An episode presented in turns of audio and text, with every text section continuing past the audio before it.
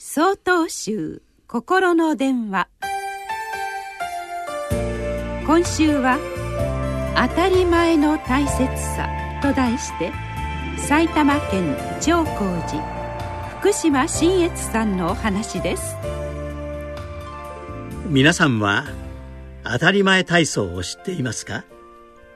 お笑い芸人がごく当たり前なことを歌詞にして歌いながら体操をするコントです。見ていてついつい笑ってしまいますがよくよく考えてみると当たり前なことではないことに気づかされます。例えば息を吐いたら息を吸う。当たり前のようですが呼吸をすることがいかに大事なことか言うまでもありません。東日本大震災の被災地では当たり前の日常が失われてしまいました。節電の呼びかけに日本中が電気の大切さを実感しました。世の中には当たり前と思われることを挙げるときりがありませんが当たり前ほどありがたいものはありません。失われて初めてその大切さがわかるものです。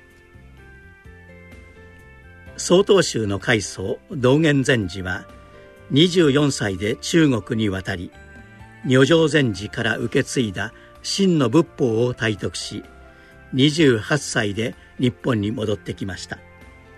そしてその第一声が眼能美直空襲元凶二つの目は横に並んでおり鼻はまっすぐ縦についている。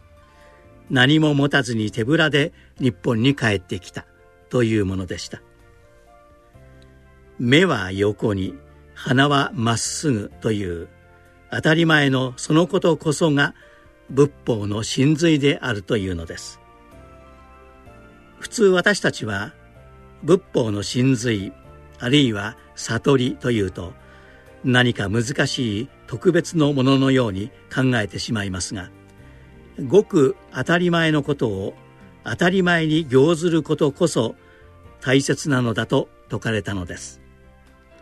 洗面にしても掃除にしても食事にしても全てそこに仏法があるということです。平凡な繰り返しのようですが当たり前のことに感謝する生活を忘れてはなりません。仏道とはその積み重ねなのです。